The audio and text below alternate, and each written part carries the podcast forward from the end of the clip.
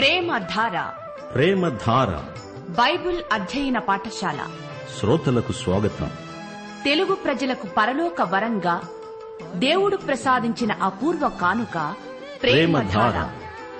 సమస్యలతో సతమతమవుతున్న వారికి సమాధానం, అశాంతితో అలమటిస్తోన్న వారికి ప్రశాంతి. ఆలకించండి ప్రేమధార.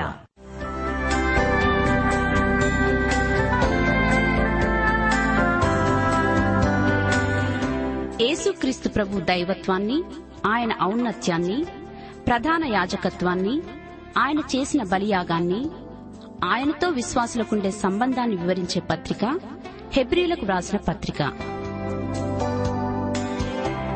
వినండి, అపోస్తలుడైన పౌలు హెబ్రీయులకు వ్రాసిన పత్రిక వర్తమానాలు.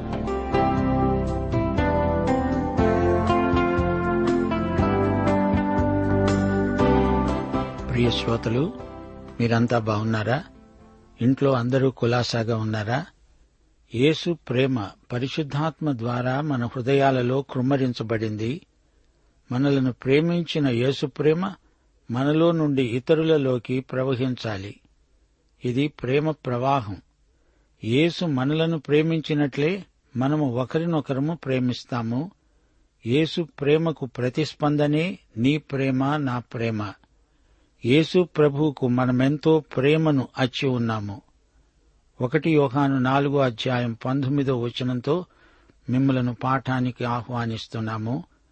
ఆయనే మొదట మనలను ప్రేమించాడు గనుక మనము ప్రేమిస్తున్నాము. సరే రండి, ప్రార్థన చేసుకుందాము. కృపాసత్య సంపూర్ణుడా, మా పరమ తండ్రి, నీకు మా హృదయపూర్వకమైన కృతజ్ఞతాస్తుతులు సమర్పిస్తున్నాము. ప్రభు, నీ కుమారుడైన యేసుక్రీస్తును మాకు అనుగ్రహించావు. ఆయన చెప్పశక్యము కాని వరం యేసు నాలో, మాలో ఉన్నారు. ఆయనే మాకు మహిమ నిరీక్షణ. ఆయన యందు నేను, మేము ఉన్నాము గనుక మేము నూతన సృష్టి. మా శ్రోతలను దీవించండి, వారి కుటుంబాలను దర్శించండి. పిల్లలకు ఆయురారోగ్యములు ప్రసాదించండి. రోగులను ముట్టి స్వస్థపరచండి. వృద్ధులను, బలహీనులను పరామర్శించండి. సంఘాలను దీవించి సంఘ పరిచర్యలను విస్తృతపరచండి. సువార్త ప్రకటించేవారిని, వాక్యం బోధించేవారిని ఆత్మబలమిచ్చి ఆశీర్వదించండి. సంఘ ఉజ్జీవము కొరకై ప్రార్థిస్తున్నాము. క్రైస్తవ సంస్థలను, బైబిల్ పాఠశాలలను, వారి సేవలను దీవించండి. క్రైస్తవ సాక్ష్యమును బలహీనపరిచే శోధనలను గద్దిస్తున్నాము. మా దేశమును, దేశ ప్రభుత్వమును, అధికారులను ఆశీర్వదించండి. ప్రజలలో నైతిక విలువలు పరిరక్షించబడాలని ప్రార్థిస్తున్నాము. నేటి యువతను, రాబోయే తరం నాయకత్వానికి సిద్ధపరచండి. నీ బిడ్డలు దాతృత్వ కృపలో వర్ధిల్లాలని ప్రార్థిస్తున్నాము. దేశమందు శాంతి భద్రతలను నెలకొల్పండి. సైతానీయమైన దుష్టశక్తులను లయపరచండి. లోక సంబంధమైన శోధనల నుండి మీ బిడ్డలను కాపాడండి. వాక్యాశీర్వాదములు, సంఘ సహవాసాశీర్వాదములు మీ బిడ్డలకు సమృద్దిగా చేకూరాలని ఎంతగానో ప్రార్థిస్తున్నాము. యేసుక్రీస్తునందు మీరు వాగ్దానము చేసిన పరలోకాశీర్వాదములు మీ బిడ్డలు పూర్తిగా వినియోగపరచుకొని ఆత్మ సంపాదనలో నూతన అనుభవాలు పొందునట్లు వారిని ఆశీర్వదించుమని, నేటి వాక్య అధ్యయనాశీర్వాదములు మాకు అనుగ్రహించుమని ప్రభు అయిన యేసుక్రీస్తు వారి శక్తిభరిత నామమున ప్రార్థించి వేడుకుంటున్నాము తండ్రి. ఆమెన్. ప్రియ శ్రోతలు, ఈ రోజున మనం హెబ్రీ పత్రిక ఐదో అధ్యాయం ఒకటి నుండి ఆరో వచనం వరకు పాఠం చెప్పుకోబోతున్నాము. సావధానంగా వినండి. ప్రతి ప్రధాన యాజకుడు మనుష్యులలో నుండి ఏర్పరచబడినవాడై పాపముల కొరకు అర్పణలను, బలులను అర్పించటానికి, దేవుని విషయమైన కార్యములు జరిగించటానికి మనుష్యుల నిమిత్తము నియమించబడతాడు. మనుష్యులలో నుండి ఏర్పరచబడి నియమించబడిన ప్రధాన యాజకులు ఈ లోకములోని వారే. వారికి మానవ బలహీనతలున్నాయి. వారు ఇతరులను రక్షించజాలరు, అది అసాధ్యం. రెండవ వచనం, తాను కూడా బలహీనత చేత ఆవరింపబడి ఉన్నందున అతడు ఏమీ తెలియని వారి ఎడల, త్రోవ తప్పిన వారి ఎడల, తాలిమి చూపగలవాడై ఉన్నాడు. ఆ హేతువు చేత ప్రజల కొరకు ఎలాగో అలాగే తన కొరకు పాపముల నిమిత్తము అర్పణము చేయవలసినవాడు. యేసుక్రీస్తే మన అక్కరలకు చాలిన ప్రధాన యాజకుడు. ఆయన అహరోను కంటే శ్రేష్ఠుడు. ఈ వాస్తవాన్ని రుజువు చేయడానికి పౌలు కొన్ని దృష్టాంతాలు తెస్తున్నాడు. ఈ మొదటి మూడు వచనాలలో మానవ యాజకుల బలహీనతలను ఎత్తిచూపుతున్నాడు. మానవుడు గనుక ఈ యాజకుడు తన సొంత పాపాలకు ప్రాయశ్చిత్తం జరిగించుకోవాలి. కాని క్రీస్తుకు అదేమీ అక్కర్లేదు. ప్రధాన యాజకునికి ఉండవలసిన అర్హతలన్నీ అంతకు మించి క్రీస్తుకు ఉన్నాయి. ప్రధాన యాజకుడు మనుష్యులకు దేవునికి మధ్యవర్తి. ఎవరి పక్షాన మధ్యవర్తిత్వం నెరపుతున్నాడో వారి కష్టనిష్ఠురాలన్నీ స్వయంగా ఎరిగినవాడై ఉండాలి. అతనికి దైవికమైన అర్హతలుండాలి. దేవుడే అతణ్ణి యాజక పరిచర్యకు నియమించి ఉండాలి. ప్రధాన యాజకుణ్ణి ప్రజల మధ్య నుంచే ఏర్పరుచుకుంటాడు దేవుడు. అతడు మనిషే. అతడు ప్రజల పక్షాన దేవుని సన్నిధిలోకి వెడతాడు, అర్పణలిస్తాడు, పాపాలకు బలులర్పిస్తాడు. అయితే ఈ ప్రధాన యాజకుడు తానే బలహీనుడు. గ్రహించలేని పామరులను అవగాహన చేసుకుంటాడు. వారు చేసే తప్పులను సానుభూతితో చూడగలడు. అతని స్వంత బలహీనతను పురస్కరించుకొని ప్రధాన యాజకుడు తన స్వంత పాపాలకు కూడా బలులర్పించాలి. ఆ తరువాత ప్రజల పక్షాన వారి పాపాలకు బలులర్పిస్తాడు. మానవ ప్రధాన యాజకుడు మితులకు లోనైనవాడు. అతడు యాజక సేవకు అభిషేకించబడ్డాడు, ప్రతిష్ఠించబడ్డాడు. అర్పణలు, బలులు అతడు దేవునికి సమర్పించాలి. అర్పణలు అనగా నైవేద్యాలు, బలులు జంతు బలులు, పాప పరిహార బలులు. ప్రధాన యాజకుడు ప్రాయశ్చిత్త బలులర్పిస్తాడు. ప్రజలు తోవ తప్పినవారు, ఏమీ తెలియనివారు. వారి పట్ల తాలిమి కనికరము గలవాడై ఉండాలి. దేవుని ఎదుట ఈ ప్రధాన యాజకుడు ప్రజాప్రతినిధి. తను మానవ బలహీనతలు గలవాడే. అందుచేత వారి పట్ల సదవగాహన కలిగి ఉండాలి. ధర్మశాస్త్రం ప్రతిపాదించిన ప్రకారం ఈ మానవ ప్రధాన యాజకుడు తన స్వంత పాపాలకు కూడా బలులర్పిస్తాడు. నాలుగో వచనం, ఎవడునూ ఈ ఘనత తానే వహించుకొనడుగాని అహరోను పిలువబడినట్లుగా దేవుని చేత పిలువబడినవాడై ఈ ఘనత పొందుతాడు. ప్రధాన యాజకుడు కావటం గొప్ప ఘనతే. అయితే ఎవడూ తనను తాను ఈ పరిచర్యకు నియమించుకొనలేడు. అహరోనును దేవుడు ఎలా పిలిచాడో అలాగే ప్రతి అభ్యర్థి పిలుపు కలిగి ఉండాలి. క్రీస్తు కూడా ప్రధాన యాజకుడవడానికి తనను తానే మహిమపరచుకొనలేదుగాని, నీవు నా కుమారుడవు, నేడు నేను నిన్ను కని ఉన్నాను అని ఆయనతో చెప్పినవాడే ఆయనను మహిమపరిచాడు. ఆ ప్రకారమే నీవు మెల్కీసెదెకు యొక్క క్రమము చొప్పున నిరంతరము యాజకుడవై ఉన్నావు అని మరొక చోట చెబుతున్నాడు. ఈ రెండు వచనాలు రెండో కీర్తన ఏడో వచనం నుండి నూట పదో కీర్తన నాలుగో వచనం నుండి ఉదహరించబడినవి. యేసు యాజకుడుగా, రాజుగా అభిషేకించబడినవాడు. దేవుని కుమారుడు, రాజు, మెస్సీయా, అభిషిక్తుడు. ఆయన రాజే కాదు, నిత్య యాజకుడు. యేసు పునరుత్థానుడై ఆరోహణమై రాజుగా, యాజకుడుగా పరిచర్య ప్రారంభించాడు. ఈ లోకంలో రాజు, ప్రవక్త ఇద్దరూ ఒకరుగా ఎప్పుడూ ఏర్పరచబడలేదు.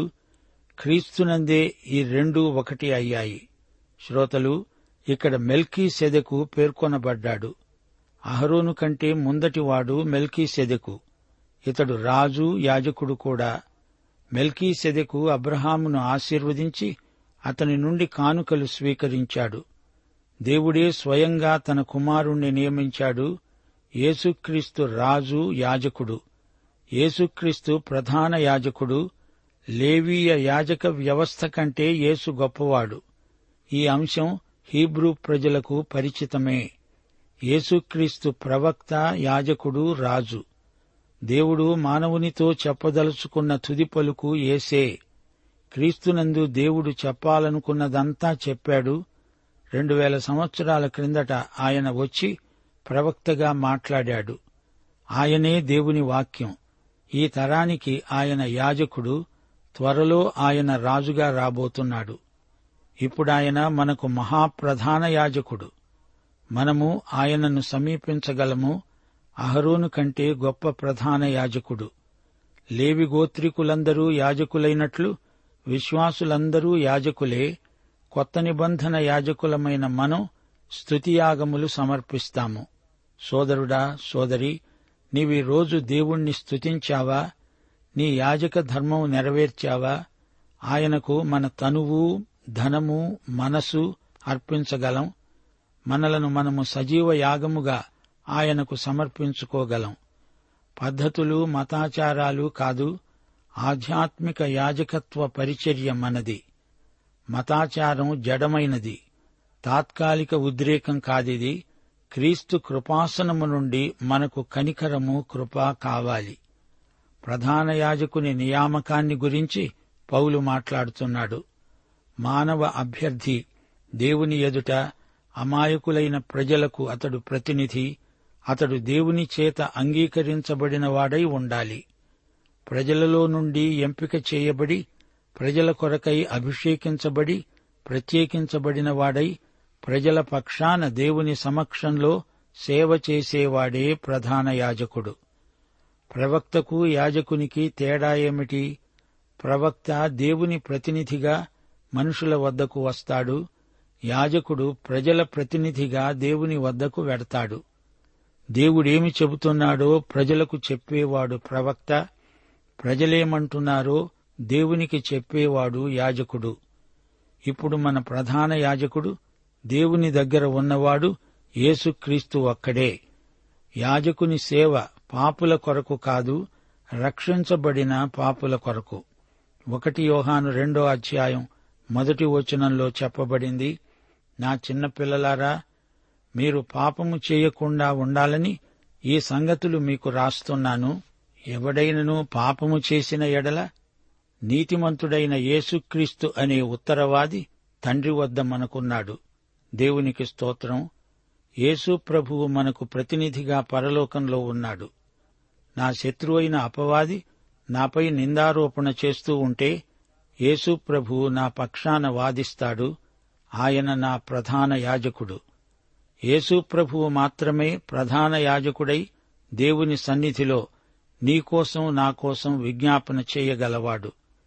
యేసు ప్రభువు తానే దేవునికి ఇంపైన బలి అయ్యాడు. వెండి బంగారముల వంటి క్షయ వస్తువులతో కాదు, నిష్కళంకమైన దేవుని గొర్రెపిల్ల రక్తంతో మనము విమోచించబడ్డాము. యేసు పాపరహితుడు. ఆయనలో పాపమున్నదని ఎవరూ స్థాపించజాలరు. మూడు సంవత్సరాలు శిష్యులు యేసుతో తిరిగారు, ఆయనతోనే ఉన్నారు. ఆయనలో ఎట్టి లోపమూ వారు కనుగొనలేకపోయారు. ఆయన మానవుడుగా మన మధ్య జీవించాడు గనుక మన బలహీనతలను ఆయన బాగా ఎరుగును. ఏమీ తెలియని వారు, తెలియక పాపం చేసిన వారికి కూడా ఆయనే పాప పరిహారకుడు. సామెతలు పద్నాలుగో అధ్యాయం పన్నెండో వచనం, ఒకని ఎదుట సరైనదిగా కనపడే మార్గం ఉంది, అయితే తుదకు అది మరణానికి దారితీస్తుంది. యెషయా గ్రంథం యాభై మూడో అధ్యాయం ఆరో వచనం, మనమందరము గొర్రెల వలె తోవ తప్పిపోయాము, మనలో ప్రతివాడు తనకిష్టమైన త్రోవకు తొలిగాడు. యెహోవా మన అందరి దోషమును ఆయన మీద మోపాడు. అందుకే హెబ్రీ పత్రిక ఐదో అధ్యాయం రెండో వచనంలో ఏమీ తెలియనివారు, త్రోవ తప్పినవారు పేర్కొనబడ్డారు. అహరోను సొంత బలహీనతల చేత ఆవరించబడ్డాడు. అయితే యేసు మన బలహీనతలను తాను భరించాడు. మనం పడితే ఆయన లేవనెత్తగలడు. అహరోను తప్పులు చేయవచ్చు, చేసిన పాపాలు చూడలేకపోవచ్చు, చెయ్యని పాపాలకు శిక్ష విధించవచ్చు. గాని యేసు అలా కాదు. ఆయనకు అంతా తేటగా తెలుసు. ఆయన తప్పు చేయడం అసాధ్యం. ఆయన కనికరం చాలా గొప్పది.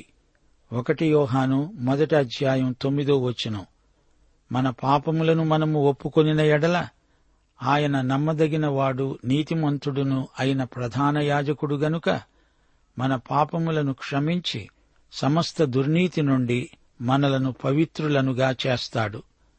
అహరోను మానవుడు, యేసు దేవుడు, మానవుడు. అహరోను బలిరక్తముతో అతి పరిశుద్ధ స్థలంలో ప్రవేశిస్తాడు. ప్రజల పక్షాన బలి అర్పించకముందు మొదట తన పాపాలకు తానే పాప పరిహార బలి అర్పించాలి. యేసు తానే సమస్త మానవతకు పాప పరిహారార్థ బలి అయ్యాడు. యేసు బలి దేవునికి ఇంపైనది, అంగీకారయోగ్యమైనది. నీవు నా కుమారుడవు, నేడు నేను నిన్ను కన్నాను అని దేవుడు ఆయనతో ఎప్పుడు చెప్పాడు?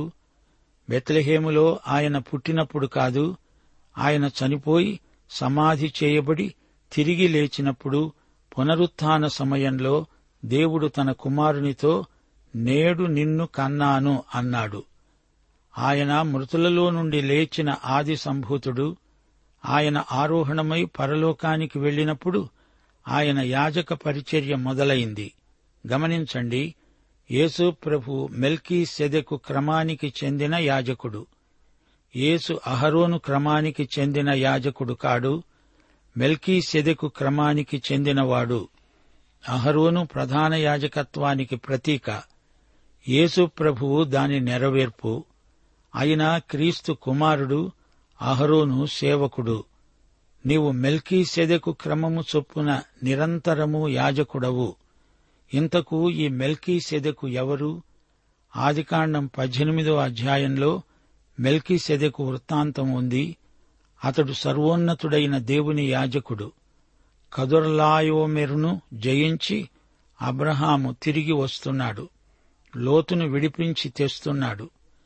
దారిలో మెల్కీసెదెకు అబ్రహామును కలుసుకున్నాడు. సొదొమరాజు కొల్ల సొమ్మును అబ్రహాముకు ఇవ్వచూపాడు, కాని అబ్రహాము తిరస్కరించాడు. ఆదికాండం పద్నాలుగో అధ్యాయం పద్దెనిమిదో వచనం.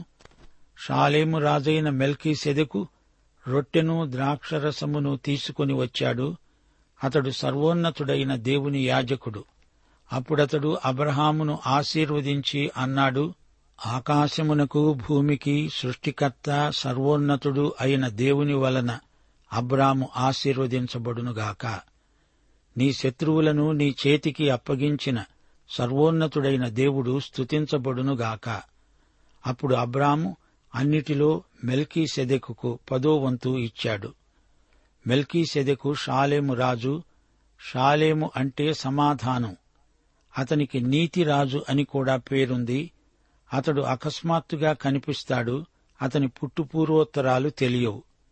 నూట పదో కీర్తనలో మెల్కీసెదెకు పేర్కొనబడ్డాడు. దానికి హెబ్రీ పత్రిక వివరణ ఇస్తోంది. దేవునికి స్తోత్రం. ప్రియశ్రోతలు వింటున్నారా? పరిశుద్ధ యాజకత్వంలో, రాజయాజకత్వంలో విశ్వాసులందరూ ఉన్నారు. అహరోను ప్రధాన యాజకుడు. అతని అర్హతలు నేటి వాక్య భాగంలో పేర్కొనబడ్డాయి. తాలిమి గలవాడు, ఏమీ తెలియనివారు, త్రోవ తప్పినవారు. రెండు విధాల పాపులను గురించి ప్రధాన యాజకుడు తాలిమి గలవాడు. తెలియక చేసిన పాపమైనా అది పాపమే. సంఖ్యాకాండం పదిహేనో అధ్యాయం ఇరవై ఏడు నుండి ముప్పై ఒకటో వచనం వరకు. ఒకడు పొరపాటున పాపము చేసిన ఎడల వాడు పాప పరిహారార్థ బలిగా ఏడాది ఆడుమేక పిల్లను తీసుకురావాలి. పొరపాటున యెహోవా సన్నిధిని దానిని చేశాడు గనుక తెలియకే పాపము చేసిన వాని నిమిత్తము యాజకుడు ప్రాయశ్చిత్తము చేస్తాడు. వాని నిమిత్తము ప్రాయశ్చిత్తము చేయడము వలన వాడు క్షమాపణ నొందుతాడు. ఇశ్రాయేలీయులలో పుట్టినవాడే కాని, వారి మధ్యలో నివసించే పరదేశే కాని పొరపాటున ఎవడైనా పాపము చేసిన ఎడల వానికి మీకు విధి ఒక్కటే ఉండాలి. అయితే దేశమందు పుట్టినవాడే కాని, పరదేశే కాని సాహసించి పాపము చేసిన ఎడల వాడు యెహోవాను తృణీకరించిన వాడవుతాడు. గనుక అట్టివాడు నిశ్చయముగా జనులలో ఉండకుండా కొట్టివేయబడతాడు. వారు యెహోవా మాటను అలక్ష్యము చేసి ఆయన ఆజ్ఞను మీరినందున నిశ్చయముగా కొట్టివేయబడతాడు. వాని దోష శిక్షకు వాడే కారకుడు. శ్రోతలు, ఒకే పాపాన్ని ఇద్దరు చేసినా ఆ పాపం తాలూకు అపరాధ భావన రెండు విధాలుగా ఉండవచ్చు. ఒక వ్యక్తికి అతడు పెరిగిన వాతావరణాన్ని బట్టి, నైతిక క్రమశిక్షణను బట్టి, మనస్సాక్షిని బట్టి అపరాధ భావనలు వేరువేరుగా ఉంటాయి. ఈ తేడాను దైవసేవకుడు గుర్తించి తాలిమి కలిగి అంచనా వెయ్యాలిగాని త్వరపడి తీర్పు చెప్పటం భావ్యం కాదు. కఠినంగా, నిర్దాక్షిణ్యంగా విమర్శ చేయకూడదు. దైవసేవకుడు తన ఉద్రేకాలను అదుపులో పెట్టుకోవాలి. ఏమీ తెలియక తప్పు చేసిన వారు, తోవ తప్పిన వారు, వీరిని ప్రత్యేకంగా చూడాలి. యేసు శిలువ మీది నుండి చేసిన ప్రార్థన, తండ్రి వీరేమి చేస్తున్నారో వీరెరుగరు, వీరిని క్షమించు. లూకాసువార్త ఇరవై మూడో అధ్యాయం ముప్పై నాలుగో వచనం. అపొస్తలుల కార్యములు మూడో అధ్యాయం పదిహేడో వచనంలో పేతురన్నాడు, సహోదరులారా, మీరునూ మీ అధికారులను తెలియక చేశారని నాకు తెలుసు. ఒకటి తిమోతి మొదటి అధ్యాయం పదమూడో వచనంలో పౌలన్నాడు, తెలియక అవిశ్వాసము వల్ల చేశాను గనుక క్షమించబడ్డాను. ఒకటి పేతురు రెండో అధ్యాయం ఇరవై ఐదో వచనం అంటోంది, మీరు గొర్రెల వలె దారి తప్పిపోయారు, గాని ఇప్పుడు మీ ఆత్మల కాపరి, అధ్యక్షుడు అయిన ఆయన వైపునకు మరలి ఉన్నారు. దైవసేవకుడు ఏమీ తెలియని వారి ఎడల, తోవ తప్పిన వారి ఎడల తాలిమి చూపాలి. తాలిమి అంటే తొందరపడకుండా, నెంపాదిగా, సానుభూతిపూర్వకంగా విచారించటం. ఈ విషయంలో యేసు ప్రభువే దైవసేవకులకు మాదిరి. మరో మాట, తన బలహీనతలను దైవజనుడు మరువకూడదు. సైతానీయ శోధనలను ప్రతి ఒక్కరూ ఎదుర్కోవలసి ఉంది. తెలియక తప్పు చేసినా, నిర్లక్ష్యం చేత తప్పిపోయినా వారిని సానుభూతితో సంప్రదించి వారిని పశ్చాత్తాపానికి నడిపించాలి. దైవసేవకులు ఇతరుల పట్ల కనికరంతో వ్యవహరించాలి. తల్లిదండ్రులారా, మీ బిడ్డలను క్రమశిక్షణలో పెంచేటప్పుడు జాగ్రత్త. వారితో మృదువుగా మాట్లాడి సంప్రదించి మంచి మార్గానికి రాబట్టాలి. యువకుల మధ్య పనిచేసే దైవసేవకులారా, సువార్తికులారా, కాపరులారా, మన ప్రధాన యాజకుడైన యేసునందు లక్ష్యముంచండి. ఆయన మాదిరిని అనుసరించండి. తెలియక తప్పు చేసిన వారిని, తోవ తప్పిన వారిని కనిపెట్టి చూడండి. శ్రోతలు, ముగింపులో యాజకత్వమును గురించిన ఒక విశేష భావన మీతో పంచుకోగోరుతాము. మెల్కీసెదెకు ఒక మార్మిక వ్యక్తి. ఇతడు యేసుక్రీస్తుకు ముందు గుర్తు. ఇతనిలో దేవుని ప్రేమ, శాంతి, సమాధానాలు వ్యక్తమవుతున్నాయి. బైబిలులో మనకు కనిపిస్తున్న యాజకుడైన రాజు మెల్కీసెదెకు. అబ్రహాముకు రొట్టె, ద్రాక్షరసమిచ్చి అతనికి దశమభాగమివ్వటం నేర్పించిన గొప్ప వ్యక్తి. అబ్రహాముకు మెల్కీసెదెకు స్పష్టంగా చెప్పాడు, నీకు ఈ ఘన విజయమిచ్చింది సర్వోన్నతుడైన దేవుడు. ప్రియశ్రోతలు, యేసుక్రీస్తు పాపరహితుడు. ఆయన మన పాపాలకు బలియాగమైన ప్రధాన యాజకుడు. ఆయన మాత్రమే మానవతకు ప్రాతినిధ్యం వహించిన ప్రధాన యాజకుడు. కనికరము గలవాడు, ప్రేమ గలవాడు, మన బలహీనతలను ఎరిగిన సన్నిహితుడు. దేవుడు క్రీస్తునందు చూపే ఆదర్శ మానవత మనకందరికీ ప్రత్యేక ఆకర్షణ. ఈ లోకంలో కాదు, పరలోకంలో మన ప్రధాన యాజకుడు దేవుని సమక్షంలో మన పక్షాన విజ్ఞాపన చేస్తున్నాడు. పాఠం ఇంతటితో సమాప్తం. మన ప్రభు అయిన యేసుక్రీస్తు వారి దివ్య కృప, తండ్రి అయిన దేవుని పరమ ప్రేమ, పరిశుద్ధాత్మ యొక్క అన్యోన్య సహవాసము మనకందరికీ నిత్యత్వము పర్యంతము తోడై ఉండునుగాక. ఆమేన్. ఏ రీతి స్తుతింతునో,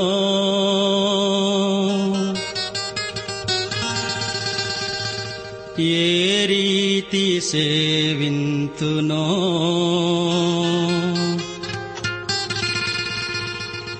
నేరములంచని వాడా, నాదు నజరేయుడా.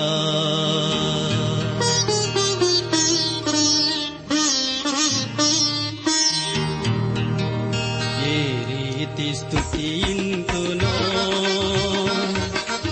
ఏ రీతి సేవింతునో, దండములంచని వాడా నాదు నజరేయుడా,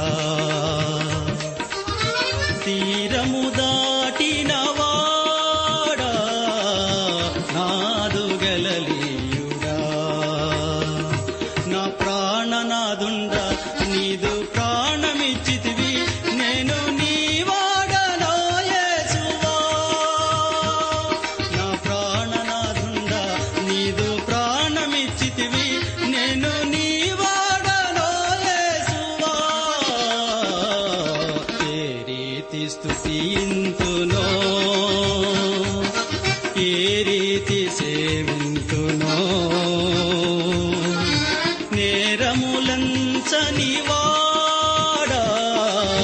నాదు నజరేయుడా, తీరము దాటిన వాడా నాదు గలియుడా.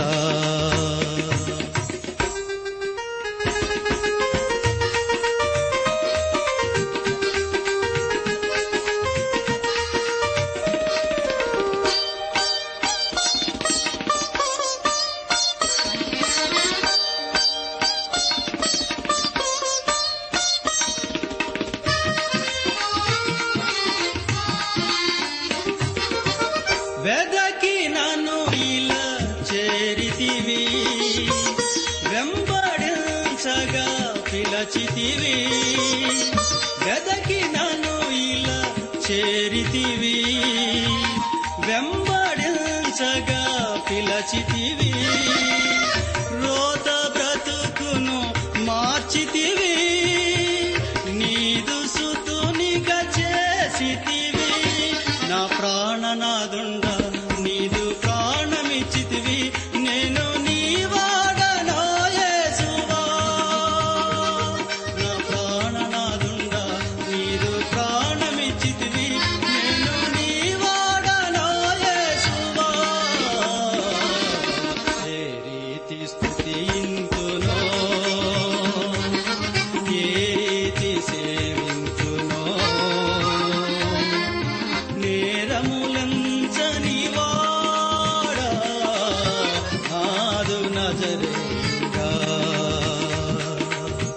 తీరము దాటిన వాడా నాదు గలియుడా. ప్రేమధార బైబిల్ అధ్యయన కార్యక్రమంలో మీరింతవరకు హెబ్రీ పత్రిక వర్తమానాలు వింటూ ఉన్నారు. ఈ పత్రిక వర్తమానాలు మీ అనుదిన ఆత్మీయ జీవితాన్ని మరింత శక్తితో, ధైర్యంతో, సహనంతో కొనసాగించడానికి సహాయపడగలవని భావిస్తున్నాం. ప్రస్తుతం మీరు వింటున్న హెబ్రీ పత్రిక ధ్యానాలపై ఎవరు గొప్ప అనే పుస్తకాన్ని సిద్దం చేస్తున్నాం. ఎవరు గొప్ప అనే ఈ చిన్న పుస్తకం ఈ సృష్టిలో అన్నిటికంటే సృష్టికర్త అయిన ప్రభు ఎలా గొప్పవాడో విశదపరిచి, తద్వారా మీలో గొప్ప విశ్వాసాన్ని కలిగించడానికి ఎంతో సహాయపడగలదు. ఎవరు గొప్ప అనే ఈ చిన్న పుస్తకాన్ని ఉచితంగా పొందగోరేవారు ఈ రోజే మాకు వ్రాసి లేదా ఫోన్ చేసి మీ పేరు నమోదు చేయించుకోవచ్చు. మా address Prematara, trans world radio India, తపాలా సంచి నాలుగు, సికింద్రాబాద్ ఐదు సున్నా సున్నా సున్నా ఒకటి ఏడు. మా ఫోన్ నంబర్ తొమ్మిది మూడు తొమ్మిది తొమ్మిది తొమ్మిది ఐదు రెండు ఐదు ఏడు సున్నా.